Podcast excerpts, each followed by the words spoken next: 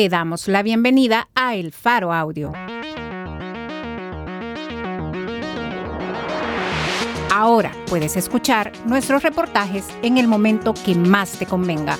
Sigue nuestro canal en tu plataforma de podcast favorita y no te pierdas las historias importantes de Centroamérica.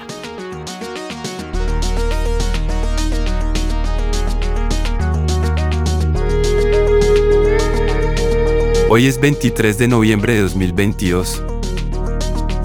Este es un artículo de Gabriel Labrador, titulado Militares capturaron arbitrariamente y torturaron a ocho jóvenes del Bajo Lempa. Publicado en elfaro.net.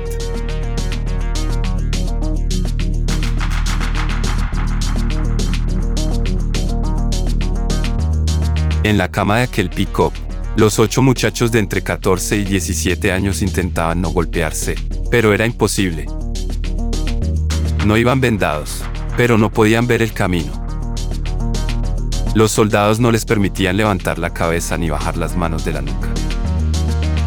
Cada giro, frenazo o H, en el que se metía el pick-up suponía más golpes para ellos, que acababan de ser sacados de sus casas mientras dormían, y subidos como bultos en la cama de aquel vehículo les costaba respirar, más aún cuando alguno de los soldados sentados en el borde de la cama del pick les aplastaba la cabeza. Aquella noche del 5 de noviembre, el pick-up, placas particulares, gris, doble cabina, tipo Hilux, entró a la comunidad a las 7 y iba conducido por soldados, lo cual era irregular, pues para ejecutar órdenes de capturas, al menos un policía debía acompañarlos. El pick-up recorrió las calles barrosas y agujereadas de la comunidad Amando López, del municipio de Jiquilisco, y casa por casa los soldados preguntaron por Ricardo, Carlitos, Roberto, Marlon, Daniel, Adonai, Edwin y Emerson, hasta capturarlos a todos. El caballero nos va a tener que acompañar, le dijeron al papá de Daniel, de 16 años, después de golpear fuertemente la puerta de la champa de lámina. Los perros de las casas se la pasaron ladrando buena parte de la noche, hasta las once que ya los habían detenido. A esa hora, el pick-up salió finalmente de la comunidad repleto de muchachos. Tomaron la pavimentada para alejarse de la comunidad, y de pronto, el pick-up giró en U. Ya no se dirigía al norte, como buscando la carretera panamericana, sino al sur, rumbo a la costa, que por esos lados significa la bahía de Jiquilisco. Usulután. Uno de los detenidos era Emerson, de 16 años, a quien comenzaba a dormírsele una pierna. Aquel giro en U le dio mala espina.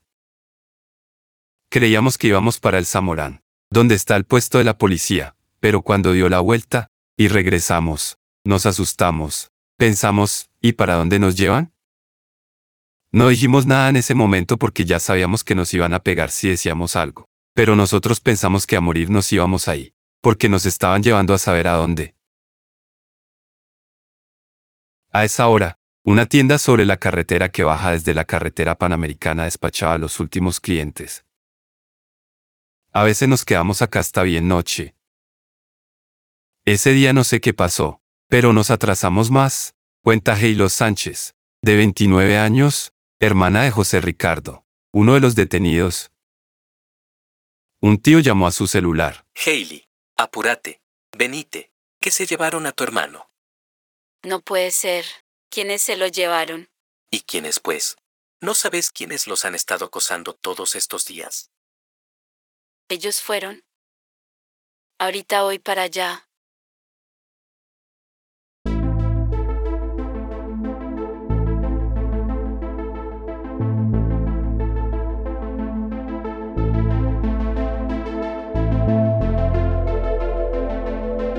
La versión más difundida en medios, redes sociales e incluso en comunicados de denuncia de lo que ocurrió en el Bajo Lempaque el 5 de noviembre, fue que los soldados, molestos por un sociograma montado por estudiantes adolescentes de la comunidad Amando López, decidieron capturar a ocho de los actores, en represalia por el contenido de aquel drama, en el que supuestamente el ejército quedaba como perdedor en algunas batallas frente a la guerrilla, en una reconstrucción de la guerra civil.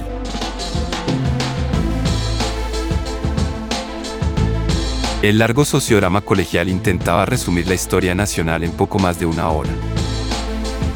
Cada año, 40 estudiantes de distintos grados de la escuela de la comunidad recrean, desde pasajes de la conquista española hasta los primeros años de la posguerra.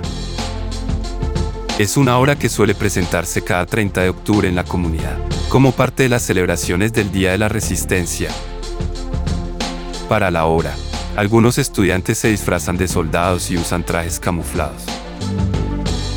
Como habían ensayado en los días previos, algunos de ellos tenían en sus celulares las fotos suyas posando con los uniformes. Debido a la falta de información de parte del ejército, es imposible determinar si esa fue la razón por la que los soldados hicieron aquel operativo. Lo que está claro es que incluso antes de la obra, ya habían ocurrido otras agresiones contra los mismos adolescentes y otras personas.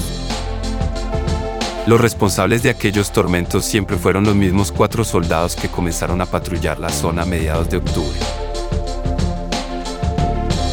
Según testimonios de media docena de pobladores recogidos por el Faro, previo a la captura del 5 de noviembre, los mismos soldados habían detenido momentáneamente a los muchachos durante un baile en la casa comunal de La Canoa, una comunidad vecina, la noche del 29 de octubre, y también cuando regresaban de enflorar a sus muertos el 2 de noviembre en las callecitas de la Mando López, o justo antes de comenzar un partido de fútbol el día 4, en la cancha local.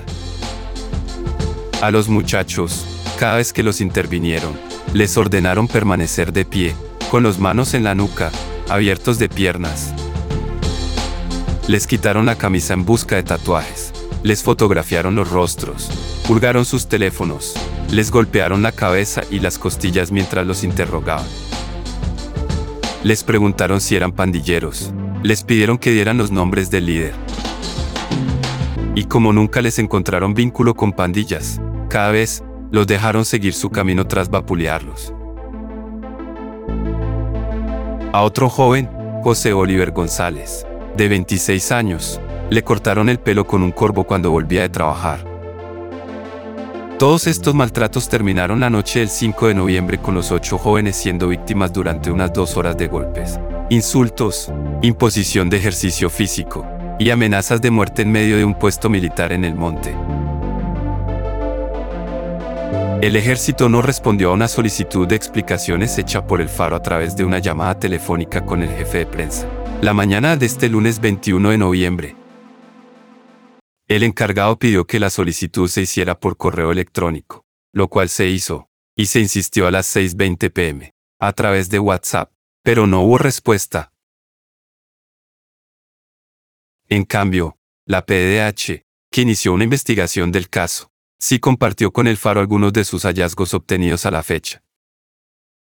En sus primeros comentarios, entregados al Faro vía WhatsApp el 15 de noviembre, la PDH sostuvo que las ocho capturas en la Mando López fueron una violación al derecho de la libertad de los adolescentes. Al tener conocimiento la PDH sobre las detenciones supuestamente arbitrarias, se hizo una comunicación directa de la Procuradora con el fiscal general, a quien hizo de su conocimiento de la situación y de las posibles consecuencias que podría tener una acción impropia por parte de elementos de la Fuerza Armada, que fueron quienes hicieron la captura inicialmente, la procuradora Raquel Guevara, según esta versión, valoró su gestión como exitosa, ya que restituyó el derecho a la libertad inicialmente conculcado.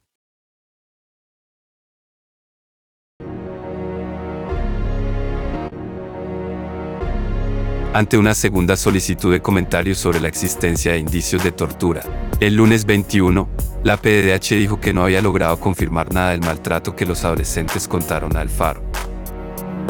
En ninguna de las entrevistas realizadas ante personal de PDH se denunció torturas ni se hizo referencia a tratos crueles o de similar índole. En ese sentido, Procuraduría no puede descartar su existencia, sin embargo, esta, la tortura, no ha figurado en los datos a la fecha recabados. La Procuraduría señaló que sigue investigando los hechos y que no hay conclusiones finales o definitivas, y que ya se entrevistó al personal militar que intervino en el operativo, y al personal policial que consignó a los jóvenes, también a las víctimas, algunos de sus familiares, algunos testigos locales y a personas referentes en el caso. La PDH agregó que ya requirió a la Fuerza Armada y a la Fiscalía que iniciaran una investigación sobre las actuaciones del personal militar que ejecutó las capturas, a fin de determinar posibles responsabilidades. La institución sostuvo que, si los muchachos salieron libres, como ocurrió 24 horas después, en la noche del domingo 6, fue gracias a sus gestiones. La procuradora obtuvo una respuesta positiva del fiscal general, quien comisionó a un fiscal específico para que fuera al lugar y se encargara de la situación jurídica de los jóvenes menores de edad capturados. Ese mismo fiscal, el mismo día de la gestión, procedió a ponerlos en libertad. Los testimonios de las víctimas recogidos por el faro indican que el adormecimiento del cuerpo, mientras iban sometidos en el pick-up, solo fue un elemento de aquella jornada, y ni de cerca fue lo peor de la noche.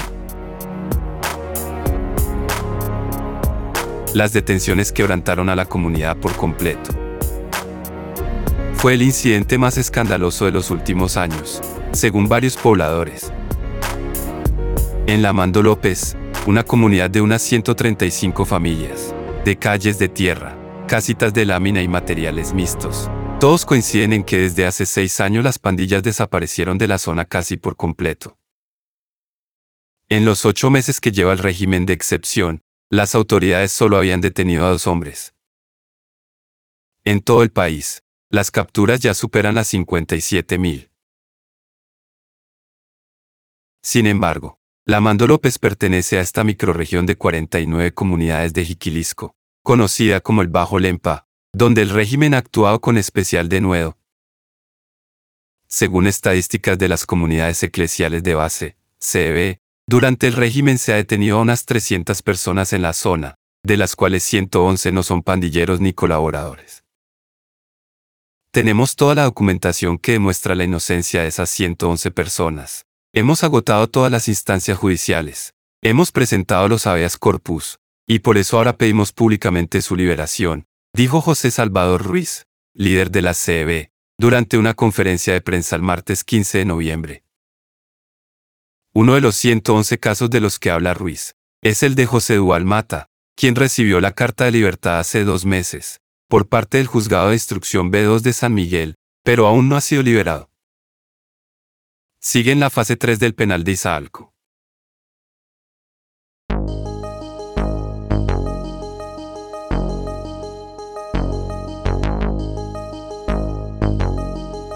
El Bajo Lempa es una extensión de tierra que fue repoblada por excombatientes del FMLN tras el fin de la guerra, y donde las lluvias y las descargas de la represa cada año provocan graves inundaciones. Somos un foco de resistencia contra la política del gobierno, a nivel organizativo. Por eso, a través de las capturas, nos intentan amedrentar y tratan de infundir temor, para que la organización se desarticule, dijo Ruiz. En el Zamorán, donde está el puesto policial a cargo de la zona, algunos parientes de los detenidos habían llegado minutos después de las capturas, y esperaban ansiosos que los captores llevaran a los muchachos. Pero aquellos primeros minutos solo avivaron la angustia. Ahí en la policía nos dijeron que no sabían nada de ninguna detención y yo me puse más mal, porque tanta noticia que se escucha que se los llevan, los matan, y que no se sabe nada, o los desaparece. Quienes los agarraron habían sido los soldados. No andaba ni un policía con ellos. Tampoco andaban carro con logo ni patrulla, sino que era el pick-up gris, dice Haley, la hermana de José Ricardo, uno de los capturados. Al menos 80 detenidos, que aún no tenían condena, han muerto en las cárceles, durante el régimen de excepción, sin que las autoridades den explicaciones sobre qué les pasó. Lo que se sabe es poco, como el patrón que revelan las autopsias. Múltiples muertes están aún en estudio, pese a que se reconoce que los cadáveres tenían un edema pulmonar, algo que aparece, por ejemplo, cuando ha habido un estrangulamiento. El Comité contra la Tortura de la ONU celebró el 17 y 18 de noviembre una audiencia, en la que exigió al gobierno salvadoreño información sobre torturas en centros penales. El Estado respondió que la tortura no es una política estatal, Seguíamos diciéndole a los policías que nos dijeran dónde estaban los muchachos, y ellos solo decían que no sabían nada de eso. Me dijeron, mire, tranquilícese, deme su número, si a ellos los traen para acá, le voy a llamar. Vayan a dormirse a la casa. A la hora que sea los vamos a esperar. Y usted mejor llámeles a los soldados y ayúdenos, le increpó Haley. Al puesto policial llegaron otros padres de familia. Haley se dio cuenta de que los detenidos eran más, no solo su hermano. Alrededor de las 11 de la noche, a bordo del pick-up, los militares llevaron a los muchachos a un predio en San Juan del Gozo, cerca de la bahía de Jiquilisco, a unos 8 minutos en carro desde la comunidad Amando López. En ese lugar había un escombro sin techo ni ventanas ni pared de fachada según dijeron cuatro de los jóvenes que hablaron con el faro. Era, según describieron, un lugar muy oscuro. Recuerdan que había una construcción contigua, que sí tenía puerta y ventanas, y un foco que era lo único que iluminaba. Cuando llegamos, sentí que se me deslizó el pie dormido. No lo sentía para nada y me caí, dice Merson. El lugar apestaba, como a sangre o animal muerto, agrega Daniel. Nos pusieron viendo a una pared, a estarnos alumbrando y jodiendo, y a decirnos, uy, miren, esas niñas como están paradas, hasta durmiéndose están. Vaya bichos cerotes, no se estén durmiendo. Nos dijeron que para que no nos durmiéramos, que hiciéramos el candado, y ya comenzamos a abrazarnos así, añade Daniel. El candado implicaba que todos se pusieran en fila, hombro con hombro, y luego pasaran sus brazos encima de los hombros del que estaba a la par, como para abrazarse. Y ahí nos dijeron que teníamos que hacer 100 flexiones, pero cuando bajamos nos teníamos que quedar así mucho tiempo hasta que decían, va arriba, y entonces subíamos, pero teníamos que bajar inmediatamente. Así hicimos como 30 flexiones, pero nos dijeron que no llevamos ninguna, y volvimos a comenzar, dice Daniel. No hay consenso entre los entrevistados de cuánto tiempo pasaron ahí. Algunos dijeron que una hora. Otros dijeron que fueron tres. Nos ponían el fusil en el lomo y la cabeza, así, rapidito. Nos pegaban los tobillos con las botas. No aguantábamos ya la nuca y los brazos. A Adonai, un soldado le iluminó la espalda y le pegó una patada. Mira el boxer de este bicho hijo de puta, dijo el soldado.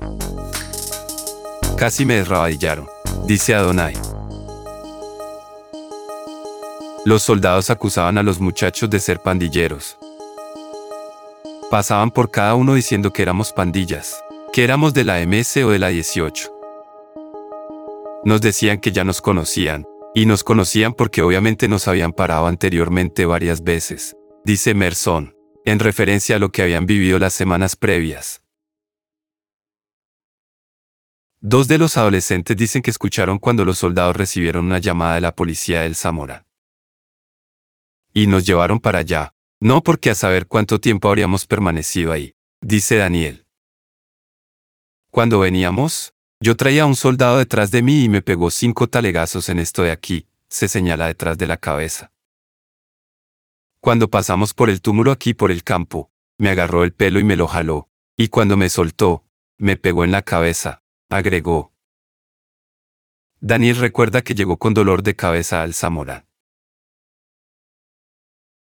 En San Juan del Gozo, una casa abandonada con las características que escribieron los muchachos detenidos sirve de base para una patrulla de infantes de marina.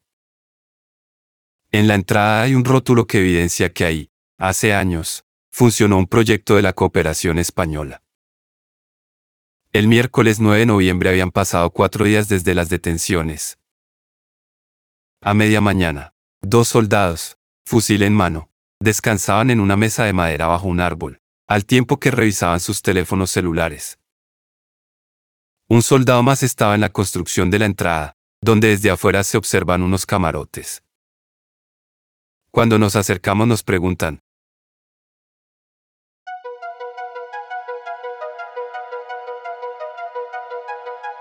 Buenos días. ¿En qué le podemos ayudar?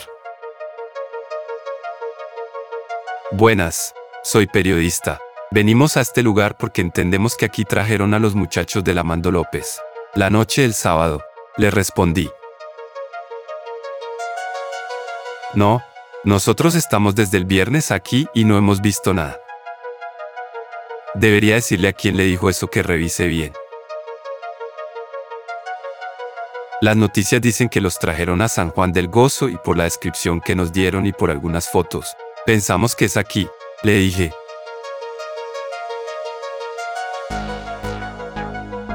Es que hay noticias de todo tipo. ¿Por qué dice que es aquí? Por el color de las paredes, porque le falta una pared y porque no hay techo y porque no hay otra casa parecida en San Juan del Gozo. Según los testimonios que tenemos, aquí se torturó a los muchachos, se les puso a hacer flexiones en la noche y algunos los golpearon. Le dije, como le digo, aquí tenemos desde el viernes y, si algo habría pasado, lo hubiéramos visto. Ustedes son infantes de Marina. Sí, me respondió. ¿Y dónde están destacados normalmente? Vamos a donde nos digan. Anoche anduvimos en agua, ahí están mis botas secándose. ¿Qué dirección o unidad los mandó? Le pregunté al soldado. El mando. ¿Y qué mando es? No le puedo decir, me dijo. Podemos tomar una fotografía de este lugar. No porque es un puesto militar. Si toma foto de la calle para acá, estoy en la obligación de preguntar para qué toma la foto. No puede tomar foto ni de afuera para acá. ¿Cómo podemos gestionar que nos den permiso para tomar la foto? Le preguntamos al soldado. Ahí sería con el Ministerio de Defensa, respondió. Este periódico también buscó la versión de la policía en el puesto policial de El Zamorán, el miércoles 9. El agente en la comandancia de guardia, ONI, 17482, dijo que habían sido desautorizados para hablar con los medios y que cualquier reacción debía buscarse en la delegación municipal de Jiquilisco. El Faro también visitó esa delegación y el oficial de servicio, el inspector Cecilio Cruz, dijo a través de una llamada que estaba fuera del recinto cumpliendo unas diligencias. Cruz explicó que para brindar comentarios tenía que recibir autorización de la dirección de la policía.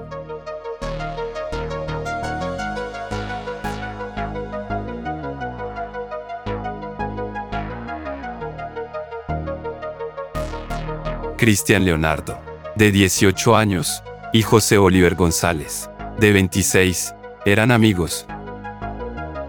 En los últimos meses trabajaban juntos haciendo soldaduras, y ambos fueron intervenidos por los soldados en los días previos a la redada. El 26 de octubre, 10 días antes de la captura de los ocho muchachos, cuando regresaban a casa a eso de las 4 de la tarde de un lugar cercano, los soldados los detuvieron cerca de la entrada de la comunidad. Me hicieron alto. Me dijeron que me pusiera manos arriba, y que me iban a revisar. Me dijeron que porque andaba el pelo así. Yo dije que me gustaba andarlo así, y me dijeron que no era corte decente, o que si yo era niña. Y yo, todavía pensando, qué feo estos majes, les contesté que no solo a las niñas les crece el pelo, y de ahí me dijeron que me lo iban a cortar. Ya cuando les vi ese talle, que a los otros les pegaban en los pies, y que a Cristian le dijeron que porque andaba tatuado. Decidí mejor ya no contestar, cuenta José Oliver.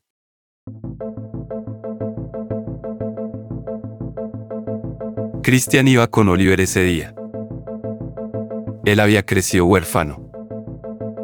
Su mamá, dueña de una tiendita, murió asesinada por las pandillas cuando estaba muy pequeño, y su papá migró a Estados Unidos.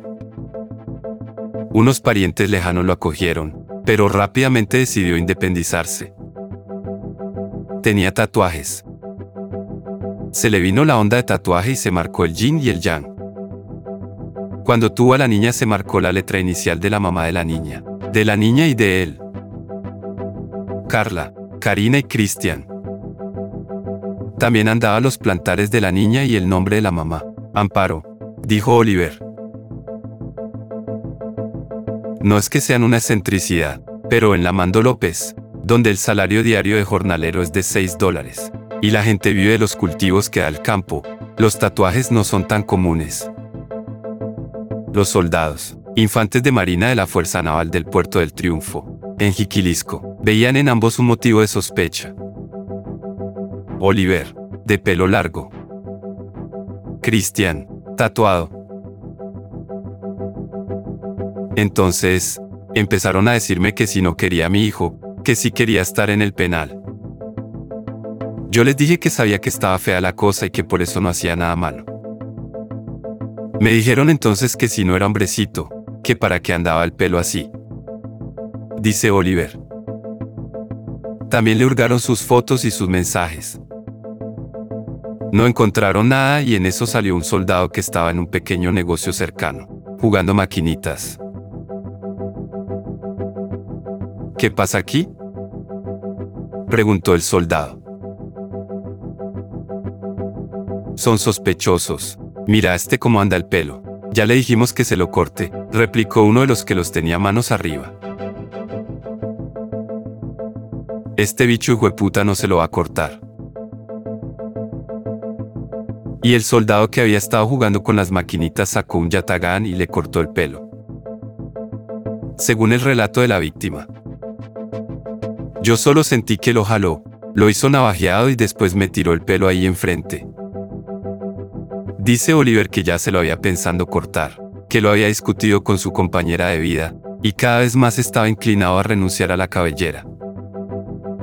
Pero los soldados se me adelantaron. Si yo me cortaba el pelo, yo lo iba a guardar, pero como me lo quitaron así, a lo feo, en ese momentito dije, ay que quede aventado. Solo me le quedé viendo y ahí lo dejé tirado. El soldado remató. Nada te cuesta andar bien. Tenés que andar un corte decente. ¿Vos sos mujer?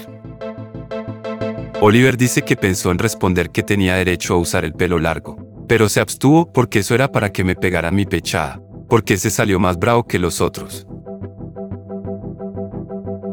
Oliver habló con el faro mientras trabajaba instalando un techo donde un vecino.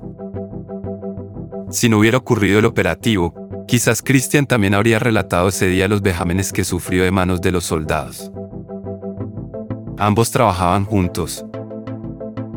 Pero Christian ya no está. Huyó porque los soldados habían preguntado por él, la noche de las capturas. Huyó porque, si me agarran, ¿quién por mí? No tengo a nadie, Nadie va a andar preguntando por mí como anduvieron preguntando por los bichos, le dijo Cristian a Oliver. Le pidió que le pagara lo de la semana y, con esos 50 dólares en el bolsillo, abandonó el lugar donde nació. Como Cristian ya no está, Oliver consiguió otro ayudante, y hoy las tareas que le hacía las hace Daniel Alexander Vigil, un joven alto, de 20 años, a quien le toca aprender el oficio de la soldadura a Daniel Alexander. La noche de las detenciones, los soldados le arruinaron la puerta de su casa de tanto golpe. Como estío de algunos de los detenidos, vivían en la misma casa. Yo crecí con todos ellos, y ahora vivimos juntos, somos como 16 por todos. A mi papá no lo conocí, mi mamá se murió cuando yo tenía uno o dos años, de cáncer.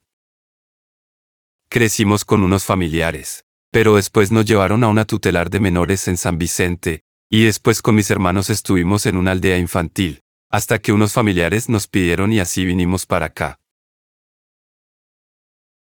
Daniel Alexander es de los pocos adultos en la familia que hoy pueden llevar ingresos a la casa.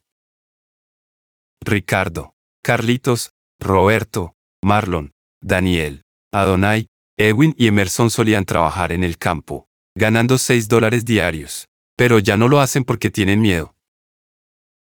Ellos y sus familias tienen miedo de que los soldados vuelvan, de que los capturen o torturen. El papá de los hermanos, Emerson y Adonai, es Santos Vigil, de 33 años.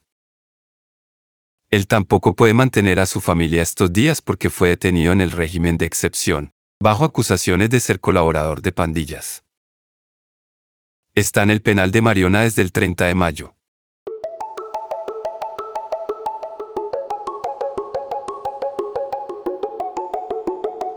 El miedo es evidente.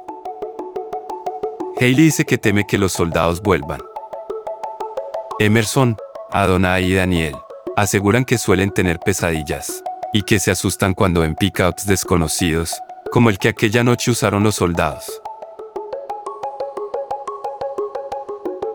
Como a las 0030 de la madrugada del domingo, los soldados y los muchachos aparecieron en el puesto policial de El Zamora. Al menos no están muertos, pensó Haley, la hermana de José Ricardo. Los jóvenes entraron rápido, a trompicones, cansados, adoloridos y humillados. Tuvieron que permanecer de pie en un pasillo del puesto policial. Los soldados no les permitieron sentarse ni bajar los brazos del cuello, y así estuvieron por largas horas, sin comer. Ya no podía mover los dedos de las manos, andábamos una gran sequía, y el agua que nos dieron era de la pila, la tuvimos que tomar con todo y zambos. Zambos son un tipo de peces, cuenta José Daniel.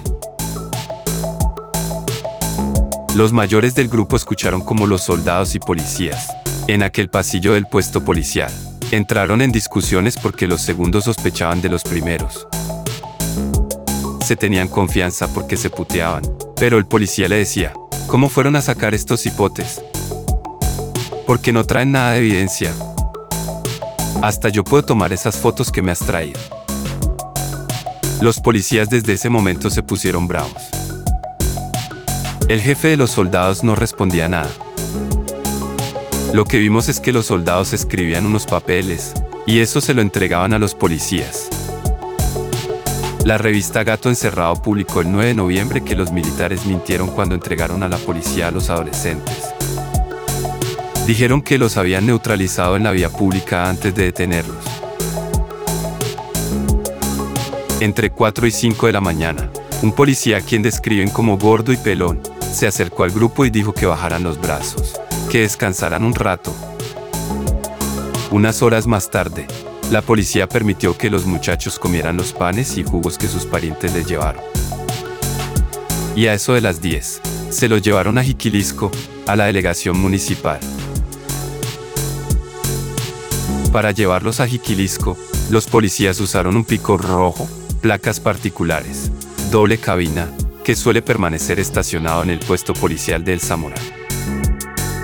A este vehículo, dicen los lugareños, lo han visto patrullar varias veces en el último año en las calles de Jiquilisco, pero a diferencia de lo que ocurrió el 5 de noviembre, el vehículo lo manejan policías.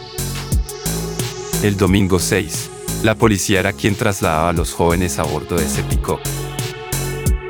Los llevaron a la fiscalía, a unas Bartolinas en el centro de gobierno y a medicina legal donde les hicieron chequeos médicos sin explicarles de qué se trataba.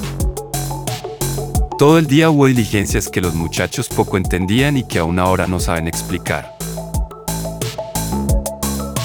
En una de esas nos llevaron como a un lugar de medicina, y nos metieron en un cuartito, y un señor solo me dice, bájate el short y el boxer.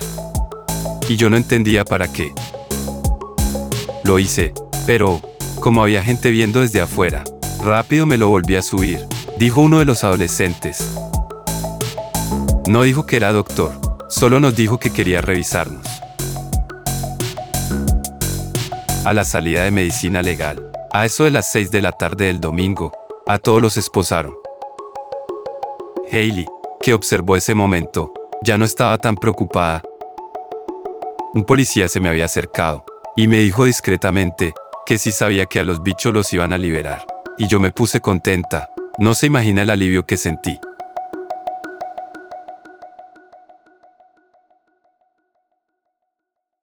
La fiscalía dio la orden de dejar en libertad a los jóvenes por la noche. Los soldados se ofrecieron a llevarlos a sus casas, pero todos se negaron, y prefirieron irse en un pick-up que sus parientes habían conseguido. Mientras regresaban a casa, cayó una tormenta que los dejó empapados. Ahí veníamos todos, con un gran frío, pero valía la pena. Los soldados iban en un vehículo atrás, escoltándolos. Nos vinimos directo a la casa, y ellos nos venían acompañando. Al venir, feliz noche, dijeron. Los soldados nos dijeron que pasáramos buenas noches,